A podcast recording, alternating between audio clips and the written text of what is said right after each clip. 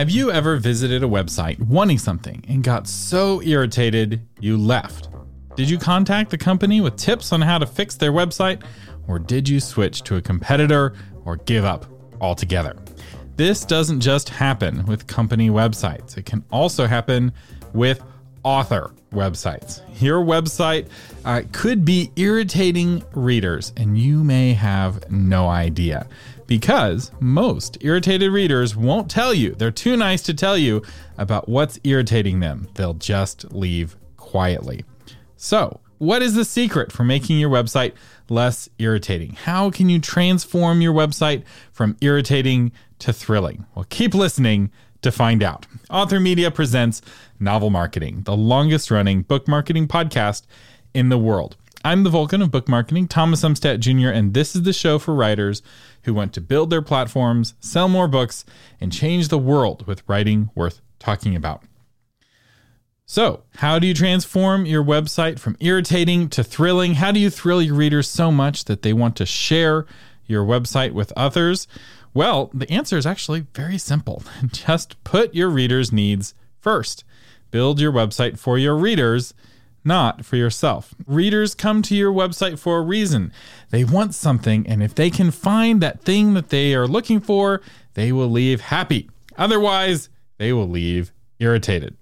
This is why getting to know your readers is so helpful and why it's so important.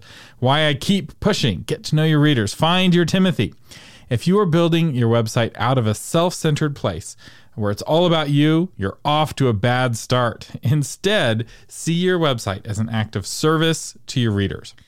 If your website is a love letter to your readers, if it's an act of love for your readers, it will never be irritating. Now, that's very big picture. That's very abstract. So let's take it and talk about specific irritations, specific things that irritate readers about author websites and what to do about them. So, the first irritation I would like to talk about is that they can't easily buy your latest book. The primary reason readers visit an author website is to buy a book. the most author websites make readers hunt from page to page looking for a way to buy the book. Buying your book should not require the hero's journey. So, the most common way that this manifests itself is that the book covers don't click to a place to buy the book. This is the only place you'll ever see this. Everywhere else on the web, if readers see a book cover, they expect to be able to click on that book cover to go to a place to buy the book, especially on sites like Amazon or other bookstores. Whereas on an author website, sometimes they click the book cover and all it does is make the website disappear, and all now they see is the book cover. Uh, that's not helpful. so instead, turn your book covers into links to a page with buy buttons for your book. If your book only exists on Amazon, if you're indie published and your book only is on Amazon, maybe just send readers straight to Amazon. That's okay. But if your book is available in multiple bookstores, you want to send them to a book page on your website where they can easily see buttons to go to the website they want. Why? Because not all readers like Amazon. Some readers really dislike Amazon for one reason or another. And I will say the free plugin, My Book Table, makes it easy to add buy buttons for multiple bookstores. In fact, you can create a buy button for any bookstore in the world, and this can easily thrill your readers. In fact, it even has a search bar to help find indie bookstores in their area. And I will also say, give your most recent book very prominent placement on your homepage. So every time you launch a new book, uh, means that you need to redesign your homepage. Not the whole website, just update the homepage so that one of the first things people see is a large version of your book cover with a very easy way to buy it. If you just do this, you will be less irritating and you'll sell more books and make your readers more happy. Uh, the second way that authors irritate readers with their website is that they can't find the status of your work in progress. This is really important, especially for unpublished authors. If you've never written a book before, you're still working on your first book, it's common for authors to be like, What do I put on my website? Well, you put your progress on your, the book that you're writing. This is what readers are looking for. People are hearing you talk about your book. Hopefully, you're getting some buzz going as you talk with people and people ask you what you do and you tell them what they you're writing a book. And maybe a few months later, they're like, "Oh, I wonder if that person finished the book. What's the progress?" And they go to your website to find out.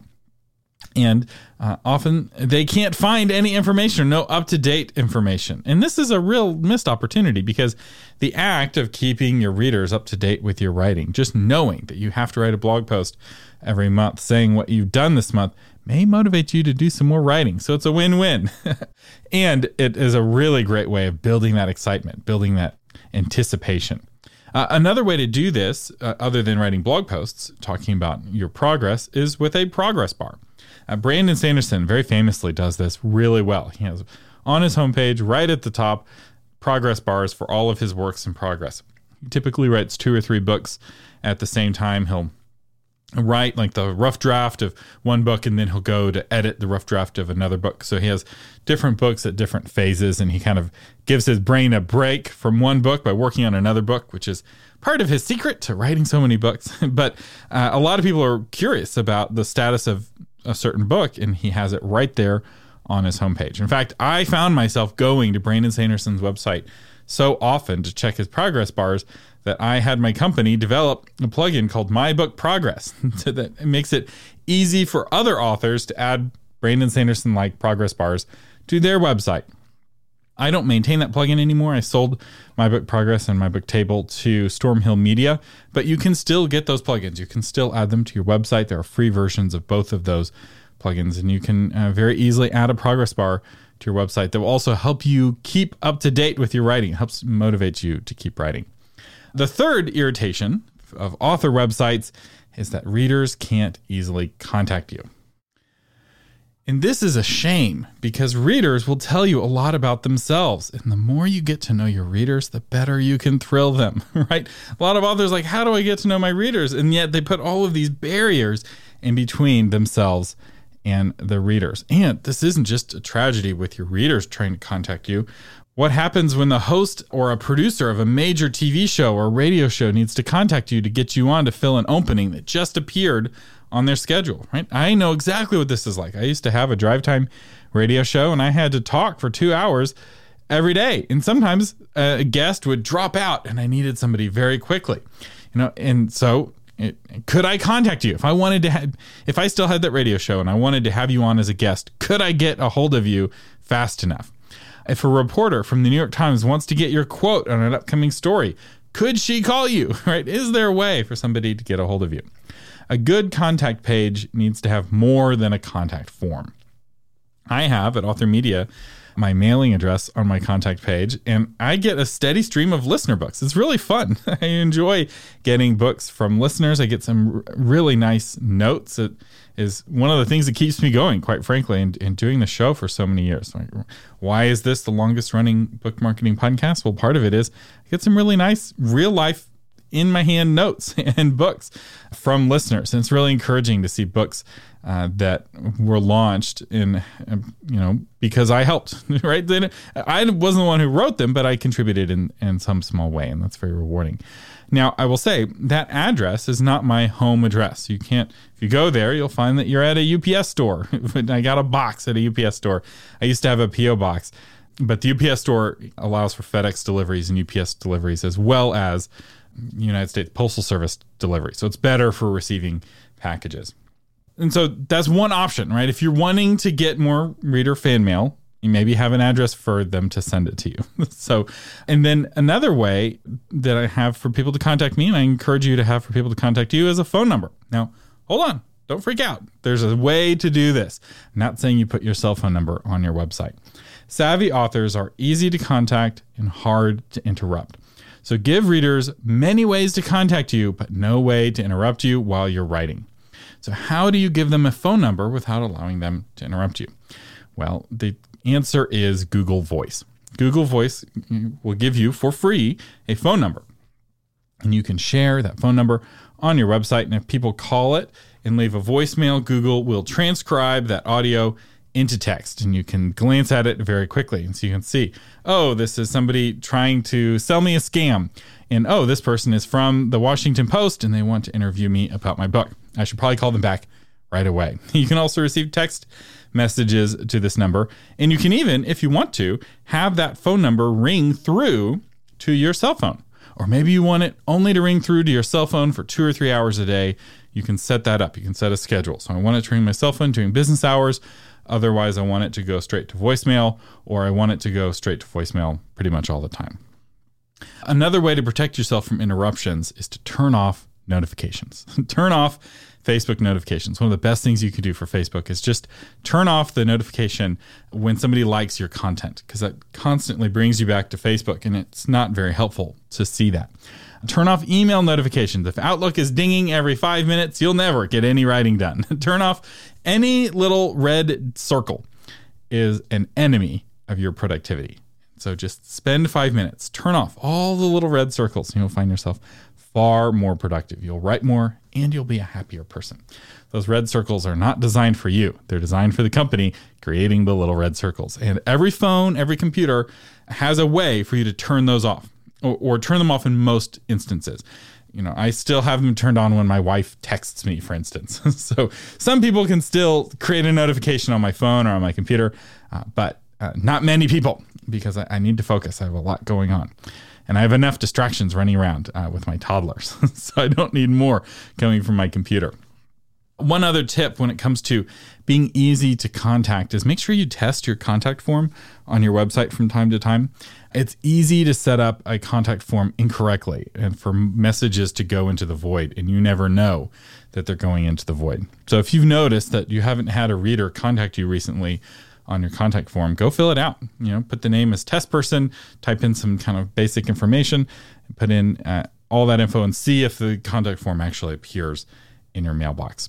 When it comes to contact form plugins, I personally use Gravity Forms, and if you have a company building your website, that's probably what they're going to use. That's kind of the gold standard, but it's a little pricey if you're getting it for your own website. And so the free contact form 7 is the popular free option for contact forms. And then another thing to put on your contact page is your social media. Right? Social media is a good way for people to get a hold of you. And uh, good use of social media is listening to readers, right? The, they are telling you about themselves, they're telling you about what they want and who they are. And maybe they want to reach out to you by sending you a tweet. Well, that's okay. You don't have to be active on Twitter to receive tweets from readers. And you're not going to get that many if you're not active. So why not? The next irritation for readers is that they can't find your website on Google. I'm often shocked how many authors don't rank for their own book titles on Google. Assuming readers don't quite remember how to spell your name.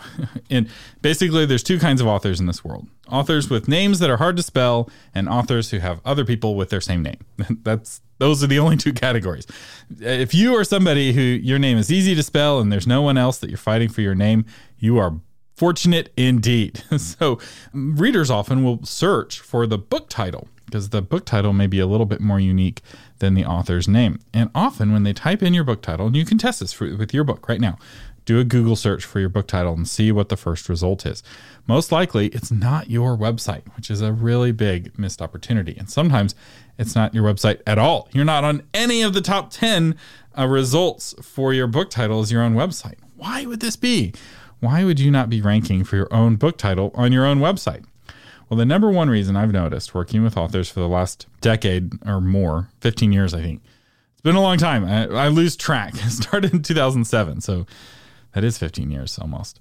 Um, so the number one reason this whole time is that there's no single page on a website for the book.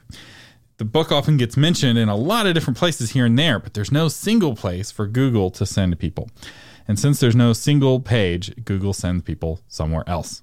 this is a really big lost opportunity and a real irritation for readers because they want to find a page that has everything buttons to buy the book, reader group, questions, right, every single piece of information about the book, maps of the story world. They all want to find it and they want to find it on one page. They don't want to hunt around a dozen different pages to find that. And so, if you do create a page for your book that has all of the information about your book, it's much more likely to rank for Google. In fact, it's almost guaranteed to rank for Google. And this is why I created the MyBookTable plugin. So, I already mentioned it earlier. MyBookTable helps in a lot of different ways. And one of the ways it really helps is that people who use MyBookTable tend to rank number one or number two for their book uh, title because it creates a really solid book page that has the kind of information that Google's looking for to send people to. Now the plugin's now maintained by Stormhill Media, so if you have you know tech support questions or if you have feature ideas, don't send them to me. I don't I don't I don't do that anymore. but it is still a great plugin and you can still get it. Now, some authors not only not rank for their own book titles, but they also don't rank for their own names. And this is because they often write their homepages in first person. So instead of saying, I am a best selling author, your homepage should say, John Smith is a best selling author. You want to mention your name several times on your homepage. Same with your about page. You know, if you never mention your own name on your own website, then how does Google know that your website is about you? so it's um, so there's a great tool for WordPress called Yoast SEO. It's a plugin that you can install, and it will help you optimize each page uh, for the keyword that you want to rank for. So your homepage, the focus keyword should be your name. That should also be the focus keyword for your about page, and for your book page, the focus keyword should be the title of your book. And if you want more help with SEO, there's a lot. SEO is very deep. I'm actually in the process right now of recording a whole course on SEO tips for authors. It's going to be a part of my course, Obscure No More. But we also have 15 articles and episodes on SEO that I'll link to at the show notes at authormedia.com slash 291 for episode 291. The next irritation uh, for readers on an author website is that they can't browse your backlist. If you've been writing for a while, there's a chance that you have quite a few books in your backlist. And it's really easy to be so focused on the last book that came out and the next book that you're working on the backlist books become abandoned children. They become the stepchild that nobody cares about. And if these backlist books are not selling well, your website may be partly to blame. So, what I recommend is that you create a books page on your website that lists all of the books that you have written. And this page shouldn't have a lot of information about each book. It should talk about like here's the series and the order and the title of the book and the cover, but that's about it. And then when they click the book cover or they click the book title, it takes them to a whole page about the book. And this is great because it creates a place for people to kind of discover all the different books you've written while also having a specific page for each individual book that Google can send people to and this really helps with SEO. It's a page that MyBookTable will build for you automatically, which is really nice. If you're using MyBookTable, it already it takes all your books and puts them on a book page with the links all done really well. And the more uh, if you do this, you may be like, but I only have one book, or I'm still working on my first book. Why do I need this? Well, if you're using my book table from the beginning, it won't be more work down the road. so it saves you a lot of time in the long run if you build a good foundation and do make sure that you have your series. If, you, if you're writing multiple series or you're writing your books in a series, make sure you have that series order on your website. Because I will say personally, one of the big things I visit an author's website to find is the order of the books in the series. Because as an audiobook listener, I don't get back matter. I don't get the page that says, here's the next book uh, to buy. And Audible does a really terrible job helping me figure out what the next book is. I just binged a whole series of books and finding the next one was a hassle every time. it was five books in the series. And with each one, I didn't know. I had to like do research, and the author website wasn't very good, and it was very irritating. And so it was Audible dropped the ball, but the author also dropped the ball. If he had had a good website, uh, I would have signed up for his newsletter. I wanted to sign up for his newsletter. After I'd read five books, I was excited. I wanted to join his newsletter, and yet he didn't have a good website. there was no way to join the newsletter, which was a, which was a shame. And yet, you are all benefiting. My irritation has led to this episode. so, like I said, the MyBookTable plugin will help you with this. And if you want to see it done well, Liz Curtis Higgs uh, has a really good um, books page where you can browse her backlist. And I'll have a link to that in the show notes. Another irritation for readers is that they can't find a high definition image of you, your book, or your map. Now, this is a, another personal pet peeve of mine. I don't do a lot of pet peeve episodes, but this I guess is turning into that. But hopefully it's it's helpful to you.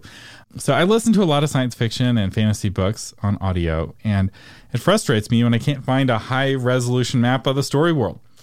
And you know, sometimes the only way to get a map is to buy a paper copy of the book, and even then, you get this tiny map. big stories deserve big maps.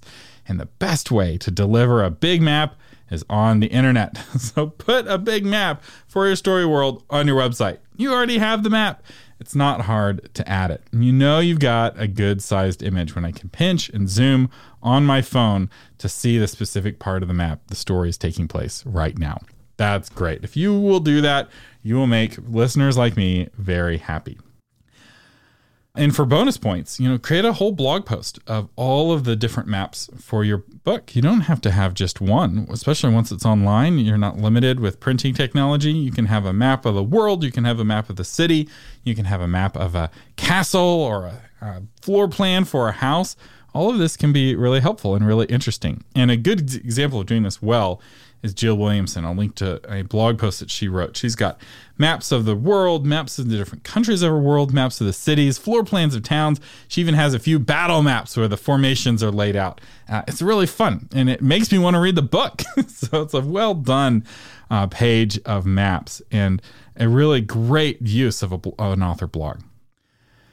Now, in preparation for this episode, I asked a question on authormedia.social asking listeners like you for their irritations as readers when they go to author websites. And I think this may become a practice for all of my future episodes. So if you're not on authormedia.social, uh, you really need to sign up. It doesn't cost you any money and allows you to influence what I talk about on the podcast. And as listener Harley said, I don't like it when they don't have a photo that I can use in a blog post. And oh my goodness, Harley, I have this same irritation when I'm doing a presentation and I want to talk about an author's book or if I'm writing a blog post and I want to talk about an author's book, I want to be able to find a really good, high quality version of that book cover. And I want to find a good, high quality version of that author's headshot. And often that is really hard to find. All that's on the website are tiny thumbnails that don't look good on a projector, and there's no way to work with them um, to work them into a blog post image. So it's really irritating and really unnecessary. So you want to have at least one large version of your headshot your book cover, and of course, the map of your story world. If you're writing fantasy, science fiction, historical fiction, really anything that has a map. I know an author who uh, is writing biblical fiction, and you'd think if there's one kind of fiction that doesn't need a map, it's biblical fiction. Not true. He, he used mapping software and created all these wonderful maps for his biblical fiction of these various towns in the biblical stories. So, eh, maps are great everyone authors need to make more maps. Okay uh, the next irritation is annoying pop-up. Several people on authormedia.social uh, pointed this out. And and adding i will say adding a pop-up to your website can be one of the best ways to grow your email list. When we first added a pop-up to authormedia.com we went from adding 30 new emails a month to adding 300 new emails a month. It was a dramatic change. The problem is not the pop-up itself. The problem is the annoying part, it's the irritating part. Sometimes readers come to your website specifically to sign up for your email newsletter. And those readers are happy to see a pop up. And other readers would be happy to see a pop up if they first got a chance to get to know you first. The problem is with the pop ups timing. A pop up that pops up immediately is annoying. No one is ready to act that soon. No one knows you yet. They came looking for something. They need a chance to find the thing they're looking for. They need a chance to make sure they're on the right website. So don't have your pop up pop right away.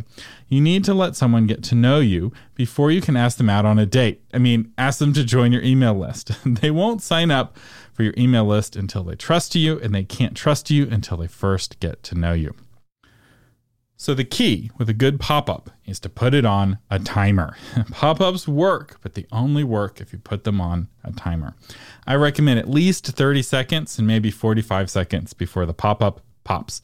And then don't pop it in the middle of the page necessarily. Pop it in the corner, pop it along the bottom of the page. This will reduce reader frustration, reader irritation, and increase your sign up rate and I use Bloom. I and it's also what I recommend. Uh, it's a part of the Divi uh, framework. So when you get the Divi theme for uh, WordPress, it comes with Bloom included, which is amazing because Bloom's top competitors are like ten dollars a month or twenty dollars a month. Whereas when you get Divi one time, you get it for a lifetime, and you get Bloom for a lifetime too.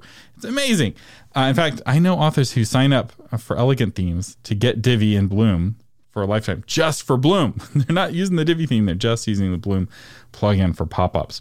In Bloom allows you to put pop ups on a timer, it allows you to do corner pop up poppers, bottom poppers, and even set a site wide.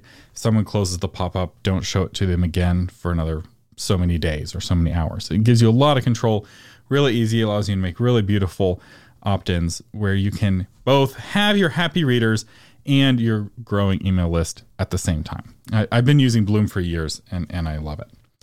Uh, the final irritation, the final way that author websites irritate uh, readers, or at least the final way I'll talk about in this web in this episode. There's more than we're talking about here, uh, but that is being mobile unfriendly. Uh, not every reader has a computer in front of them. In fact, you probably don't have a computer in front of you right now. Maybe you do. Some of you listen on computers to this show. But most people listen on a smartphone. they have an app like Podcast Addict that downloads new episodes automatically.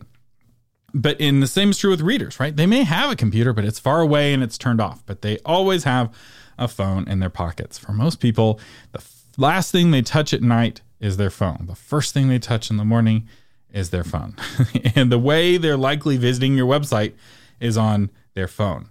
And yet, many authors build the computer version of their websites first, and the phone version is an afterthought. This is 20th century thinking and may be irritating your readers. Your website may be broken for mobile, and you may not even know it because you're visiting it on your computer. so, when you build a website, make sure it looks great on phones. And this is where Divi, which I already mentioned, uh, comes in. And Divi, which is a, a theme for WordPress, but it's drag and drop like Wix and Squarespace. So it gives you the power of WordPress. It allows you to use the powerful WordPress plugins, but also allows you to really easily make changes to your website with drag and drop.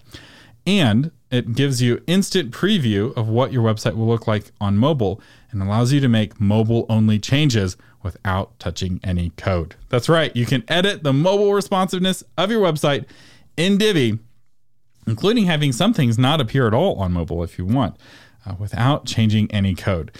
You have no idea what a big deal this is. I used to run a web design agency, and we used to spend hours and hours editing CSS files to try to get pages to respond correctly in mobile versions. And proving it was always a hassle, and to be able to do it with just a few clicks in Divi is just mind blowing.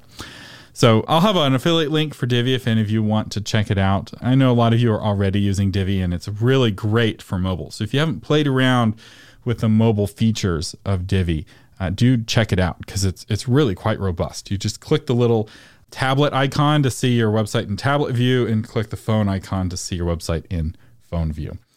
And really make an effort to make that mobile version have all of the content in a really good way. And I'll say the one most annoying thing that you can put on a website that doesn't work well for mobile is a slider. Sliders slide side to side, and everything on a phone goes up and down. And so, one of the best things you can take off of your website if you want it to be mobile friendly is the slider. Take the content that was in your slider that was sliding side to side and just put it on the page lower down the page people can scroll really easily now. the idea of above the fold and below the fold, and the idea that scrolling is hard, that's not true. It was anymore. It was true with Windows 95 and AOL, and you had to click the down arrow to scroll down on a page, but that hasn't been true for a long time. Now scrolling down is really easy. People will scroll down on Facebook for miles, literally miles, flicking. If if the paper, uh, if Facebook was a p- piece of paper, or TikTok or whatever, Instagram. They're flicking, scrolling, scrolling, scrolling for an hour. You scrolled, you know, maybe a tenth of a mile or something. So people have no problem scrolling down, but they have a real problem scrolling side to side. So take that slider off of your website to make it less annoying. If you're wanting more help on making your website amazing for readers, I have a course called The Seven Secrets of Amazing Author Websites. And this course is all about how to make your website thrill your readers. And here's the best part the course is free. so I walk you through building a website yourself if you want to, but it also has general principles if you're working with a web designer to build your website on how to kind of craft the website to be for your readers rather than being for yourself. So it's both the big picture, how to overall make your website more helpful, but also the really specific. Here's how to set up Divi. Here's how to set up WordPress hosting, etc. And so you can check that out at authormedia.com. Just go to courses. I have seven secrets of amazing author websites. I will say I'm in the process of getting Author Media redesigned, which is a big deal. I haven't worked on the homepage of Author Media in quite some time, not since uh, we brought in and merged Author Media and Novel Marketing. So novelmarketing.com used to be a separate website from authormedia.com. And we merged those sites and I kind of bolted them on to each other. And, and now I'm in the process of doing a redesign where everything will be hopefully more integrated and easier to use, and where you can find older uh, posts and older episodes a little bit easier. So uh, I'll probably be sharing some things on authormedia.social as we're working and uh, letting you know as the new website uh, is coming. I'm trying to practice what I preach. And I do want your feedback. If you find my website annoying, do let me know. Be the exception. Let me know how I can make the authormedia.com website a better service to you, my listener. And I just want to say thank you to all of you who listen to the show and especially to those of you who support the show on Patreon. Patreon is where you can financially keep the podcast running. It's an expensive show to put on, and it is how I supply or provide for my family. It's this podcast and the courses. I don't have a day job. This is my job, helping you uh, sell more books and build a platform. And if you do want to become a patron, uh, some of the perks include a bonus episode every month that's only for patrons, where I answer patrons' questions, and also some really cool discounts on our courses access to the podcast host directory, and a whole lot more. So if you're curious, just go to authormedia.com and we have links to Patreon there, or go to patreon.com and do a search for novel marketing. The Novel Marketing Podcast is a production of Author Media, and this episode's audio was edited by William Umstattd. The blog post is by Shauna Letellier, and I am Thomas Umstattd Jr., your host. To find the blog post version of this episode, go to authormedia.com forward slash 291. And that's where you'll find links to everything we talked about. And I hope you find them helpful. Thank you for listening and live long and prosper.